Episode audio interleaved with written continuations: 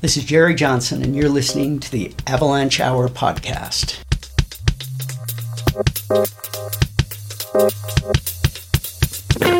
And that we can model these human behaviors, um, whether you're selling cars or selling candidates or making a decision about what to ski.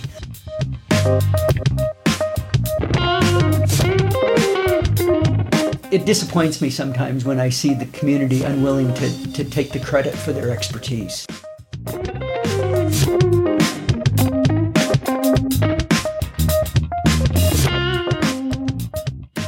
You are tuned into episode 4.18 of the Avalanche Hour podcast. I'm your host, Caleb Merrill. The Avalanche Hour podcast is proudly presented by TAS by MND, an avalanche of solutions and our good friends at 10 Barrel Brewing. Drink beer outside. With additional support from Interwest Insurance. The goal of this podcast is to create a stronger community through the sharing of stories, knowledge, and news amongst people who have a curious fascination with avalanches. Well, it certainly does seem as time time moves on that, that there's quite a bit more movement out in the world um, at least in, in my part of the world. Uh, I'm seeing quite a bit more traveling and outdoor recreation going on. Um, hopefully, everybody's doing that in a responsible way. You know, I was thinking about it the other day as, as things start to open back up, and at least for me, maybe work starts to resurface a little bit, doing some guiding. Uh, there's still a hazard out there. Uh, not the typical hazard we think about when we're recreating outside in the backcountry environment, whether it's an alpine environment or a, a snow and avalanche environment. Um, but but yeah, this pandemic is still going on, and and as we as it becomes more normalized, it's easy to get a bit complacent about uh, our our reactions and and and actions that we're taking about it.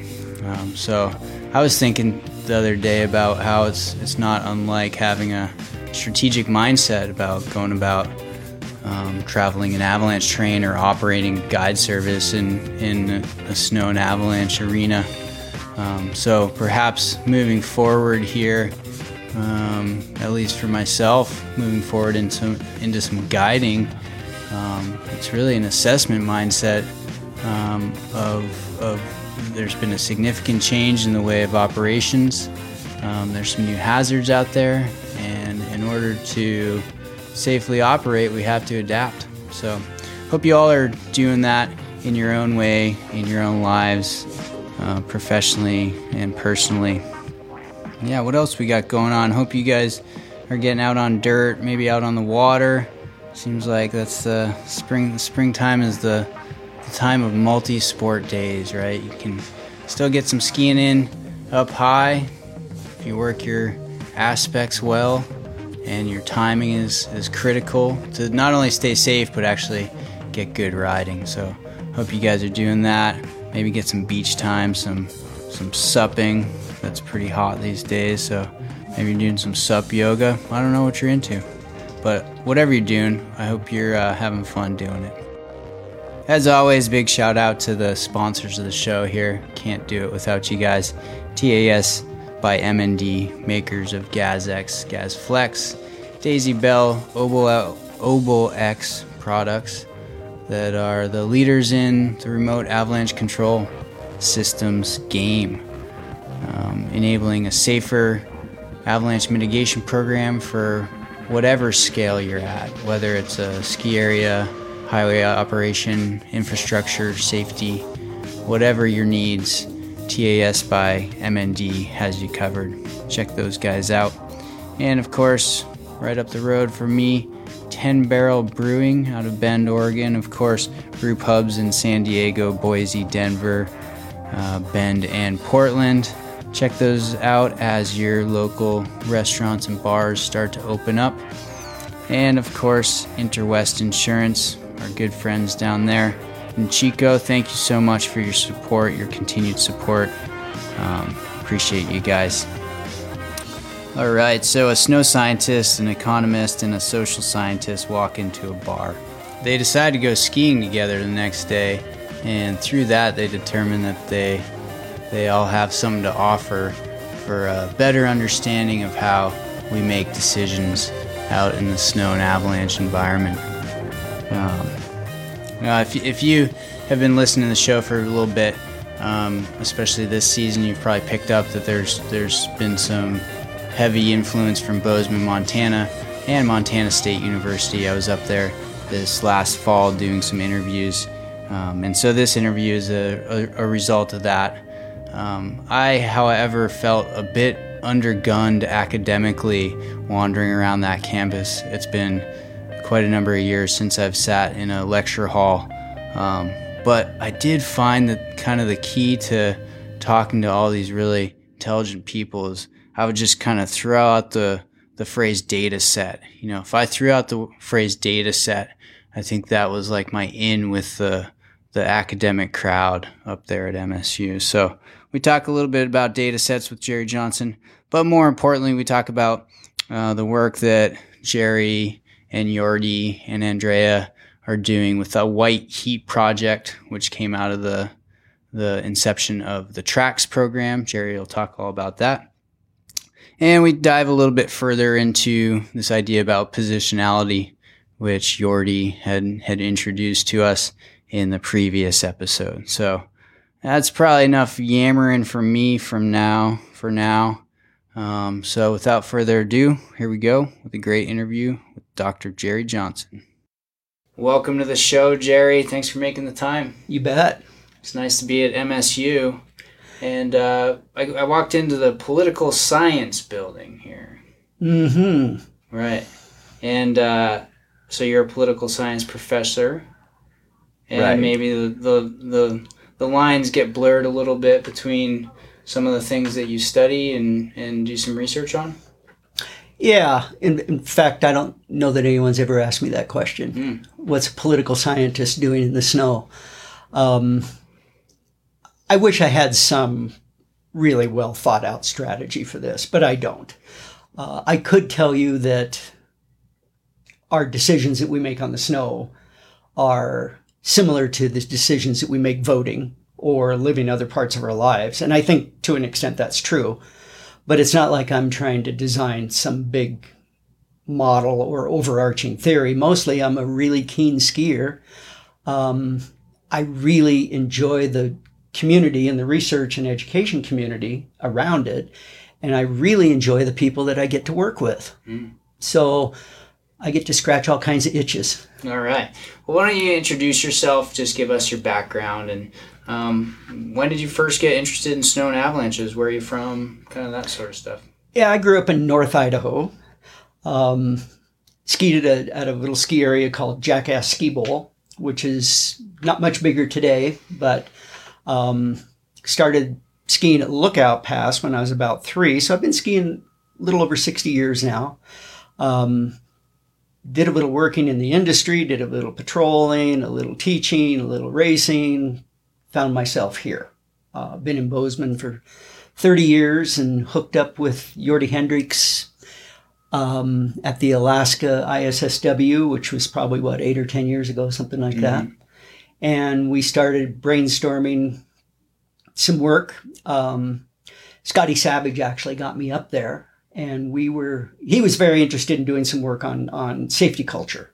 And I knew Scotty from, from patro- patrolling and At um, Big Sky. at, at Big Sky Yeah. and he was on his way out and I was on my way in. And uh, so we got together and, and ended up doing some, I think, some really nice work on on the safety culture of avalanche professionals, guides, patrols, um, educators. And we, we published that paper a couple years after that. And then Jordy and I really started taking off on this on this tracks program. And that was started totally by accident um, at the Anchorage ISSW, Pieps had come out with this with this beacon that had a GPS built into it, and we thought, wow, if we had if people are going to carry this thing anyway, what could we learn from following their tracks. People tell us they do things, but their tracks are actually marks in the snow. Mm-hmm. Well, that kind of crapped out because the beacon didn't really work all that well. but we followed it up and and um, wrote a little logbook and gave people some GPS units and tested it. And then we went to this crowd based methodology and that really snowballed. We did that for several years and you know, Yordi really has a great sense of of the whole package of how these skiers are interacting both with the snow and with the terrain. I was able to bring some some survey research skills to it. Um, we ended up collecting, I think, over 5,000 tracks from basically every alpine country in the world. Uh, we we're still analyzing those things. That that was a really successful and fun project. Um, and then he managed to hook up with Andrea Mannberg in Tromsø, Norway. And she was successful in getting some funding. So now we have this really nice research group. We have a, a, psychologist, we have a behavioral economist, we have Yordi as a snow scientist, we have me as a social scientist. So we're really able to do some some pretty cool stuff both in the computer with surveys and then on the snow kinds of surveys. And and we've kind of ranged from ski porn to GPS tracks to keeping up with the Joneses. It's been really fun. But it all started with, with Scotty reaching out and saying, Hey, I need some help doing this kind of research. Let's work together. Mm-hmm. And, you know, I was more than happy to, to jump on that bandwagon with him. Sure. Um, so that, so that started just as you guys handing out G, or I guess when the Pieps didn't work out with the GPS, you just started handing out GPSs to people and and asked them to take them backcountry skiing. Is that the gist of it? Yeah, we had these little two hundred dollar GPS units and a mm-hmm. little waterproof notebook that they were supposed to take with them and fill in this this logbook of all their trips, and we probably maybe collected fifteen trips through the winter. You know, so we went from stubby pencils now to basically easy to use turnkey computer surveys. And it's and it's been great. And and the ski community's really been all over it. Mm-hmm. you know we've got people from it seems like no matter where i go and if i do a talk we always hear from someone who says hey i you know i gave you guys some tracks. I was part of that project. That's that's pretty cool. Right. So it started out as you just called it tracks and now um, the kind of collaborative project is White Heat. Right, right. And so now Tracks is kind of a subset of White Heat. Okay. Um, and so now people are using maybe just the GPS that's on their phone that they'd be using for navigation in the backcountry anyways, and yeah. saving the tracks and then sending them to you all. Yeah, the smartphone technology made a huge difference because that we have them download this app called uh, Ski Tracks. Uh-huh. Oddly enough, and they just turn that on at the end of the day. They can email that to us. I ping them back immediately with an electronic survey so they can tell us some things about themselves, what their goals were for the day, some of some of the behavioral things. And then that's just all seamlessly submitted to our servers and we can store it and analyze it later. What sort of analyzing are you doing of the data? Um, well, of, of just the tracks, we can we can look at the terrain that people use. Um, you know, one of the conceptions or misconceptions or opinions is that more experienced, the higher educated people, avalanche educated people, maybe get after it more. Maybe there's a demographic that takes more risks. Um, maybe people spend less time thinking about the present conditions than getting the goods on some spunky terrain, and that increases risk. Oddly enough, we don't see a lot of that. Mm. Uh, you know, the the it's almost as if this world, this ski world, is so heavily focused on the the really handful of accidents that happen every year. They're tragic. We hate to see that. You hate to see injuries. But the incidence of accidents is going down as a percentage of the skiers and snowmobilers out there. We know that. Karl Birkeland's done a lot of good work on that. Um, yet this community is really focused on accidents. And the way one thing that I'm that I like to try to do when we look at these tracks and we look at the demographics of the different tracks um, is reframe that and go, you know, most people are doing exactly what we would expect them to do. You take an awareness class, you take a level one, level two, maybe you just have a lot of experience. Chances are you're doing the right thing. And, you know, so this, every once in a while you'll see this questioning does avalanche education really work hell yes it works you know there's more people out there there's more people taking level ones and there's fewer accidents mm-hmm. i you don't have to be a physicist to make the connections there um, people really are paying attention and doing the right thing and probably having a lot of fun while they do it yeah which is what it's all about right so, so wherein lies the problem in your opinion? Accidents are very spectacular, mm-hmm. and the media always covers them. Mm-hmm. Um, even you know whether it's local media or national media like New York Times and Snowfall, or um, Black Diamond Powder with the human factor. Mm-hmm. You know mm-hmm. that was all focused on accidents, and it just seems to kind of be part of the culture. You know when these things occur, someone loses a friend or a family member. That's always a tragic story. But, and the media isn't really sophisticated enough to tell the positive side of the story.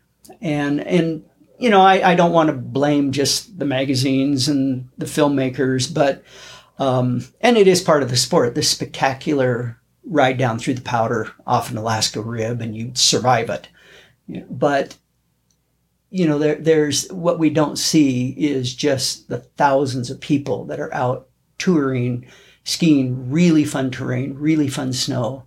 Um, and so I kind of think it's just a lack of attention. Mm. Um, I don't think it's really anyone's fault. It's just where it, it's it's what attracts media. Sure, it's a little bit coverage. harder to sensationalize. Like, hey, I turned around today. Right, right. right. like I went down my up track. Like right. nobody's really right. There's no attention on that. And and I'm not sure the the avalanche education puts as much on it. Right. You know, the the major sort of paradigm in avalanche education with with respect to humans, setting aside the snow science part of it, is this uh, work on heuristics that Ian McCammon did. Mm-hmm. Fantastic work. I mean, he really paid his dues on that. You know, tallying up all these accident reports, it was what something near 700 accident mm-hmm. reports, and then trying to discern some causes and and uh, human human behaviors that went along with that. And I think when he did that, that was probably more the case than it is today. Mm. I think there was probably more ignorance, um, maybe less awareness of how to deal with terrain maybe less awareness of ourselves as skiers. And now I see that that um, a lot of the accidents are are experts making conscious decisions to go out and ski sketchy terrain take big chances. And of course, there's social media rewards for that. There's financial rewards with sponsors. Um, we we've actually just done some work on on something that behavioral economics called positionality, and you can think of it as is our efforts to keep up with the Joneses. Hmm. We actually wrote a wrote an article called "Keeping Up with Jeremy Jones," right? And um, the idea there is that probably especially young people. Um, what they they see a group of people, a tribe that they want to be a part of. Um, gee, I want to, I want to be like the TGR guys. I want to be like the pro skiers. So I'm going to behave in such a manner as to get their approval, their affirmation. And so to be positional is to change your behavior or act in such a way as to attract that affirmation, attract that being part of a crowd. And I think that has a lot of explanatory power in, in these these expert related accidents. No one wants to be the guy who turned around and went down a skin track, right? Sure. Um, if not if you want to be one of the cool people on the hill. be accepted to that crowd. Um, so I think the nature of causes has probably changed, uh, just as human nature's changed. I think over that twenty or thirty years, Mhm. twenty years. Um, but we'll see. We're going to do some more work on that, and and uh, we'll see how it turns out. Cool. How about um, I mean, how about the role of social media? What do you any thoughts on that in, in terms of the, the Yeah. risks that we're willing to take? Oh, I think it's I think it's pretty big. Yeah. Um, and I, especially for a certain demographic. Right. Um, you know, I I've got a I've got a 27 year old kid who is not much on social media, um, and I think who has incredibly good judgment, skiing, kayaking, doing all the all the sports that he does. And then I look at some of his friends who are on social media, and their behaviors are quite different. Huh. And you know, that's not scientific, but it's something I observe, and I think it's something that that as a ski world, as as researchers interested in in doing better education, maybe not minimizing the number of accidents because I think we're almost at a minimal number. We're we're doing really well there, but in an effort to to revise education and appeal to this this younger demographic, social media has to be a part of it Mm-hmm. and and I don't know that there's been a lot of great work in the avalanche world on social media. So maybe we maybe we need to do some.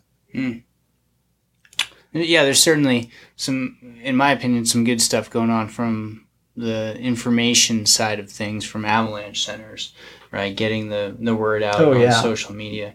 But maybe we need some better positive influencers, right? We hear the word influencer a lot in Mm-hmm. Social media.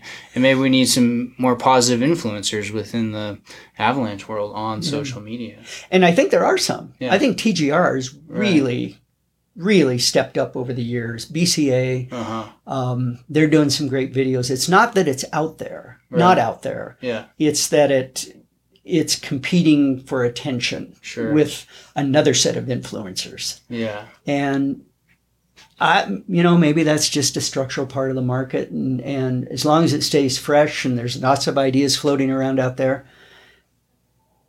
maybe it'll all sort out. Mm-hmm. Uh, I'm not I'm not real big on telling people what they need to do. And, you Mm-hmm. Yeah, know, we're up here in North Montana, Idaho. where it's very libertarian in North Idaho, and and uh, we're not about to tell people how to behave, Sure. but we can give them cues. Yeah. And you can look at trends, right? Yeah. Um, so how does this research that you're doing here and, and working with some students, how does this fit into the snow science program at MSU? human behavior matters to virtually every part of our life, and that we can model these human behaviors, um, whether you're selling cars or selling candidates or making a decision about what to ski. Um, I think that's our fault, the, the social science part. Um, the social science people, and there's not a lot of us, a lot of people that are working in this in this human factors area are not trained social scientists. Um, Ian's a good example. He's an engineer. Apparently, he's a really good engineer, um, but he wasn't trained as a social scientist. And so there's there are some maybe sampling difficulties, maybe some uh, data difficulties that the social science node of this really needs to, I think, kind of get their act together. So one of the things that I'd like to do in the next year or so is we've got surveys floating all over the world. Um, people are asking about behaviors, they're asking about demographics, education, you know, the whole array of questions that you see on these on these surveys. We need to standardize those questions because I I can look at a question on a survey and I can often identify kind of a poor quality question. There's an art and a craft to writing these things. There's an art and a craft to delivering them. Um, so, you know, at some ISSW in the future, I would love to see the, that social science group get together and determine a research agenda. What are our important questions? What's missing? What do we know? Um, what kind of survey questions can we standardize and delivering them? And I think that would, we would then be closer to on par with the snow science people who mm-hmm. now have a methodology for, you know, a various array of pitch. You have the SWAG. We need a human factor SWAG, hmm. basically. And I, and I think, I think we can get there, but right now nobody's really driving it. So apparently if no one's going to drive that bus, I might have to grab the keys and go. All right, there, there you have it. You heard it from Jerry Johnson, people. So, Jerry, I was hoping you could maybe explain some of the findings from your research that you feel are most helpful to recreational backcountry community, and maybe this is from, you know, looking at some of the data from tracks or white heat. Um, but what do you, what do you feel like is the most notable findings to relay to the recreational community? Mm. One, th- there's a there's a there's a program at a lot of universities called One of Us, and this is a little bit of a digression, but you know, college students are, are known for for drinking a little bit sometimes, and or engaging in other risky behaviors. And one thing that they've discovered over time is if you point out to young people that not everyone is binge drinking every week and not everyone is having wild sex on the weekends, um, that most people have kind of normal behaviors. The people that express sort of abnormal behaviors will rein it in. Um, so one one thing that I think that we can that we can learn from the tracks and learn from the surveys is not everyone's out there skiing 50 degree slopes in high high avalanche danger. Most people are doing moderate tours, skiing moderate terrain, having a great deal of fun with their friends, and they're not always getting after it. Um, that right there is probably something really important to point out in avalanche courses. Um, th- this sport is 90% of this sport is having fun. 10% is getting scared. Go and move some snow around, you know, get that excitement. That's a learning process. We don't want to discourage that. But most of your friends are not doing that all the time. That's that's one thing that I see in the tracks, uh, for example. Uh, the other thing is, like I said before, education does work. Get an awareness class, get a level one, um, maybe more than one level one. You know, move through this progression of education with good educators. It matters. It there are, you know, one of the one of the the stellar examples that I see coming out of this is primarily the snow science research is a few years ago people dug pits on various uh, uh, um, slope angles and they discovered that you got similar pit results on relatively flat ground as relatively steep ground. We don't need to ski the face anymore and then stop halfway and dig a pit. What a what a piece of insight, you know? It's called free safety. Yeah, yeah.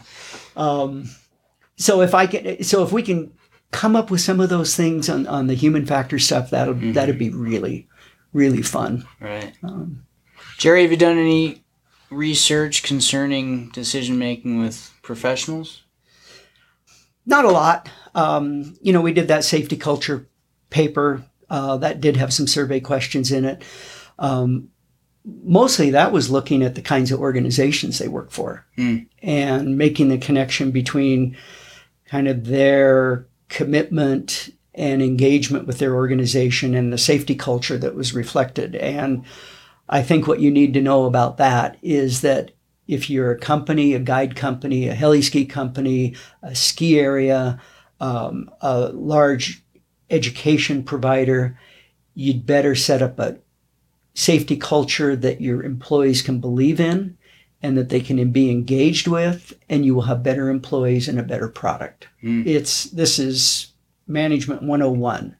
But we ran into a fairly good sized number of people who are working for dysfunctional companies.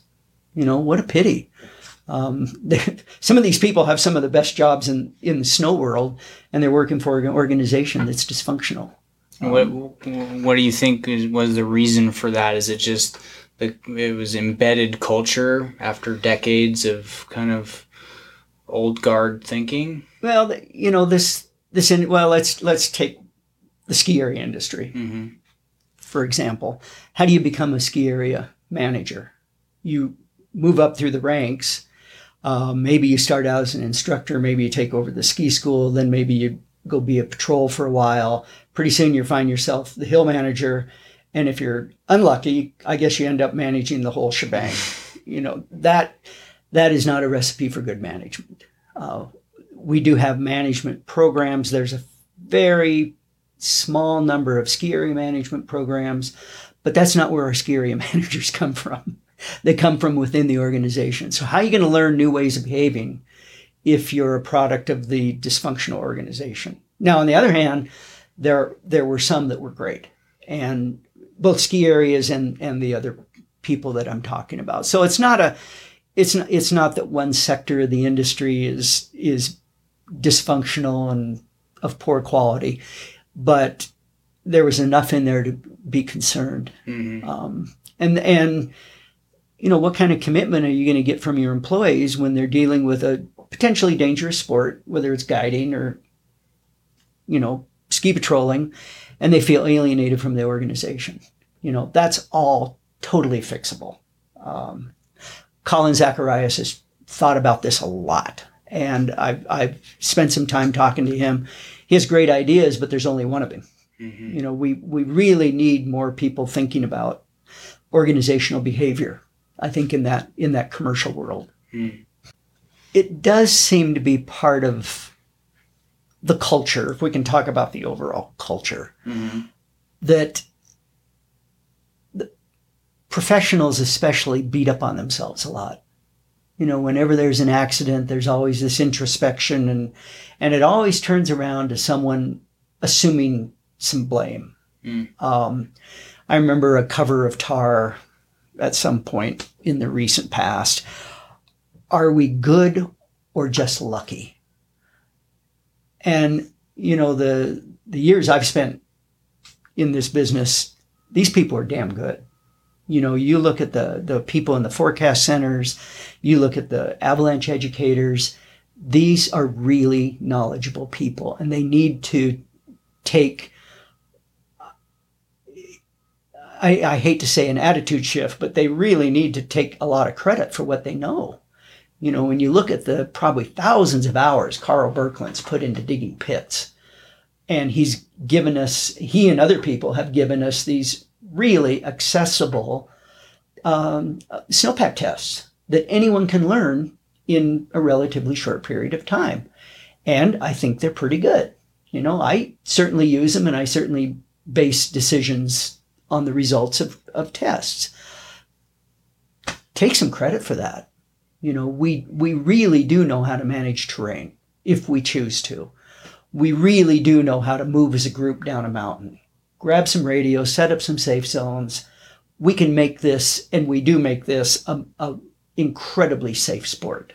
And I, I just, I, I, it disappoints me sometimes when I see the community unwilling to to take the credit for their expertise. Hmm. Um, I don't know of another sport that does that. By the way, uh, you look at alpine climbing, you look at at uh, uh, high end whitewater kayaking you know, they, they have fully engaged a lot of safety procedures and safety practices. And they're pretty proud of that. You know, I, I, I've spent a lot of, a lot of years in the, in the high end kayaking world. And I tell you, they have, they have set up a series of ways of descending a river that work and and there's no second guessing themselves. They know they work. Mm-hmm. And I and I would really love to see the snow community kind of adopt that stance a little bit more positively. Because so the accidents are not the cause of most of the time the accidents are not the cause of somebody forgot to teach this in an avalanche class or or it was it was a judgment call on the skier themselves. Mm-hmm. So you're saying we're not quite as bad as we think we are. I think we're a lot better than you would think we are. Uh-huh. Yeah. Well, that's good to hear. Well, one of one of the kind of downsides of all this human factor work has been that that it seems like people dig fewer pits. Well, if I just communicate with my partner and think about the terrain and not commit one of these heuristic traps, then we're good to go. We'll do a little hand pit on the way and and ski. And you know, I, and I think I certainly have noticed um, that people do talk about digging fewer and fewer pits. Mm. And you know, I'm kind of with Doug Chabot on this. The only way to figure out what the snow is going to do is grab a shovel. Mm-hmm. And at the very least, it's a great excuse to stop, get a rest, have a cup of tea, and a conversation about what we see. Um, so I, you know, you, it's not just that if we just get our decision making better, it can alleviate these accidents. It's it's a it's a matrix of skills and crafts, you know, between digging and terrain and thinking about our partners, choosing the right partner, uh, choosing the right route, day, making a plan, having a radio. Um, you know, it's, it's a pretty complex sport. And these, especially young skiers, are such good skiers right out of the gate that, and then they, so they, you know, they take an awareness class. Um, I just, I just think we need to sometimes slow it down and learn the craft Mhm. a little bit more. Um, you know, some of the some of the guys that I get to ski with sometimes have, have been out there for thirty or forty years, and you know they're still learning, and they and they but they're not humble about it. Mm. They're learning, they're getting after it, they're having a, a ball, but they have the attitude that yeah, I I do know something at this point, Mhm. um, and hopefully you know some of them pass it on. Right. Jerry, you have any stories of, of your personal skiing where maybe you made a, a good or a bad decision out there? May this could be a, a good time to just kind of shift the paradigm and Right. Yeah. and highlight good decision making instead Right. of bad, right? Uh, well, when I was a kid, you know, we used to hike up the ridge and kick off the cornices and then surf on them. Oh, And that was probably, uh, that probably wasn't the best thing to be doing as a eight year old kid. hmm Uh, but it was a lot of fun. Probably learned something subliminal about moving snow. I tend not to do that anymore. Um, I, I had one last year that was really gratifying. Uh, there was a group of us, four of us, that ski together quite a bit, and and we went into this one place that's it, it's a little bit spunky. You know, you drop down a head wall, and then you're into another head wall that's that has a creek running in it. Gets pretty narrow, and uh, geez, we just worked it perfectly. We staged this thing, you know, from safe spot to safe spot. Got to the last safe spot, and uh, it was it was the, the conditions were such that you know I knew this ski cut was going to result in something. We all got together. I said, okay, I'm going to go from here. I'm going to make this ski cut. And I'm going to dip right into that little pocket in the trees over there. Did it. It released. Cut loose the slide. I was safe. They were safe. They had eyes on me. Everybody skied out the rest of the run. It just worked perfect. Mm. You know, and that's because we we slowed down. We communicated we were paying attention to what was going on in the snow and that that run was pretty memorable for me last year um, because it could have gone it could have gone bad Mm. um, it was a pretty big slide not a not a huge thing but it could have buried you pretty easily and hurt you um, and we just made it work that was super gratifying Sounds like good execution, right? And yeah like was fun an appropriate use of a ski cut. yeah Sometimes Yeah. people don't quite understand that, perhaps. yeah Yeah, that's good. Jerry, any any books or papers that you've read lately that have kind of got your mind thinking that would be helpful for the snow and avalanche community?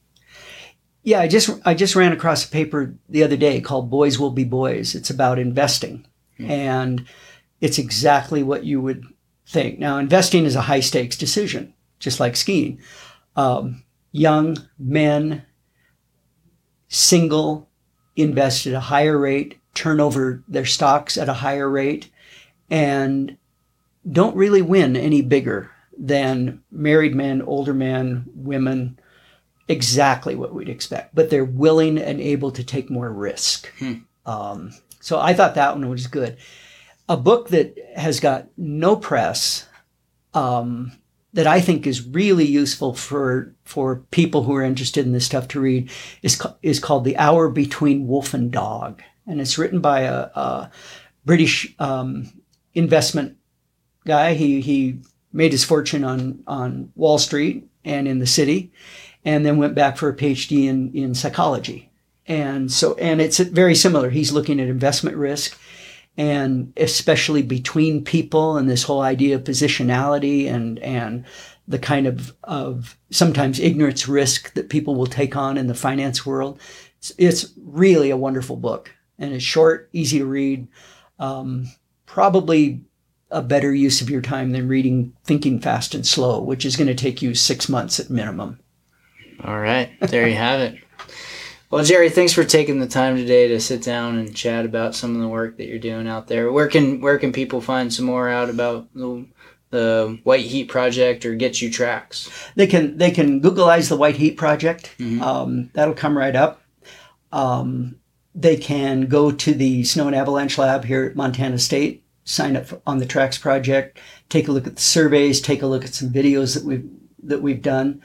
Um, we we don't have it posted yet, but we have a pretty fun video on um, sort of uh, powder pornography, mm-hmm. and um, but we do have some articles up there, both in the the general public and some journal articles. But yeah, there's lots of information out there to the uh, Snow and Avalanche Lab. Great. Well, it seems like a great way to be part of the community and be part of this research because you're going to go skiing anyways, right? Oh yeah. It's um, been a lot of fun. And motorized use too with the tracks program, or yeah, you know that's a tough one. We've we've tried to get in with the with the motorized people, and it's a tough group to to engage. Mm. Um, it would really help if I was a better rider, mm-hmm. and I'm not. Um, but it's also, I think, just culturally. I think there's a cultural history there of mm. not always meshing well with the skiers, and um, boy, it, it's it's been really hard, and so we have not done a lot of of either tracking or surveying of of snowmobilers, which is too bad because I think it's a, a group that you know the, their world is very very different than our world mm. in terms of they'll go through maybe a hundred sensitive areas on a single afternoon yeah. and travel miles and miles and we'll cross one or two right? And they do it at speed, which has its advantages and disadvantages. So, yeah, that's been that's been kind of a frustration that I'd I'd sure like to figure out a solution to it. Yeah, well, maybe somebody that's listening to this would want to reach out and help you with some of that research. Or it sounds like a good graduate research project. Yeah, and um, we just haven't had good luck with it. All right. Um, well, yeah, Jerry, thanks again for sitting down and, and chatting about some of this stuff today. And appreciate your time and, and thanks for the conversation. You bet. Cheers. Bye.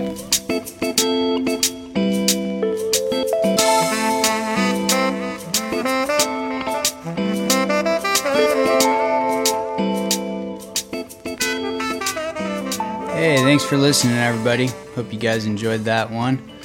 Uh, if you're enjoying the show, please tell a friend if you want to go a step further, rate and review us on whatever platform you are listening to this podcast on. It does help. If you have feedback for the show and you want to send that to me directly, you can send it to the Avalanche Hour Podcast at gmail.com and I'll make sure to return your email. If you have a story that you want to tell or some news that you want to share with the community, uh, especially for next season's episodes, which, which will start in October. You can reach out through that email as well. Uh, check out the website www.theavalanchehour.com for links to other shows and contributor bios, that sort of thing. Check that out. There's also a store there. You could buy some swag to help support the show. Uh, give us a follow on the socials. We are at the Avalanche Hour Podcast. That's for Instagram and Facebook.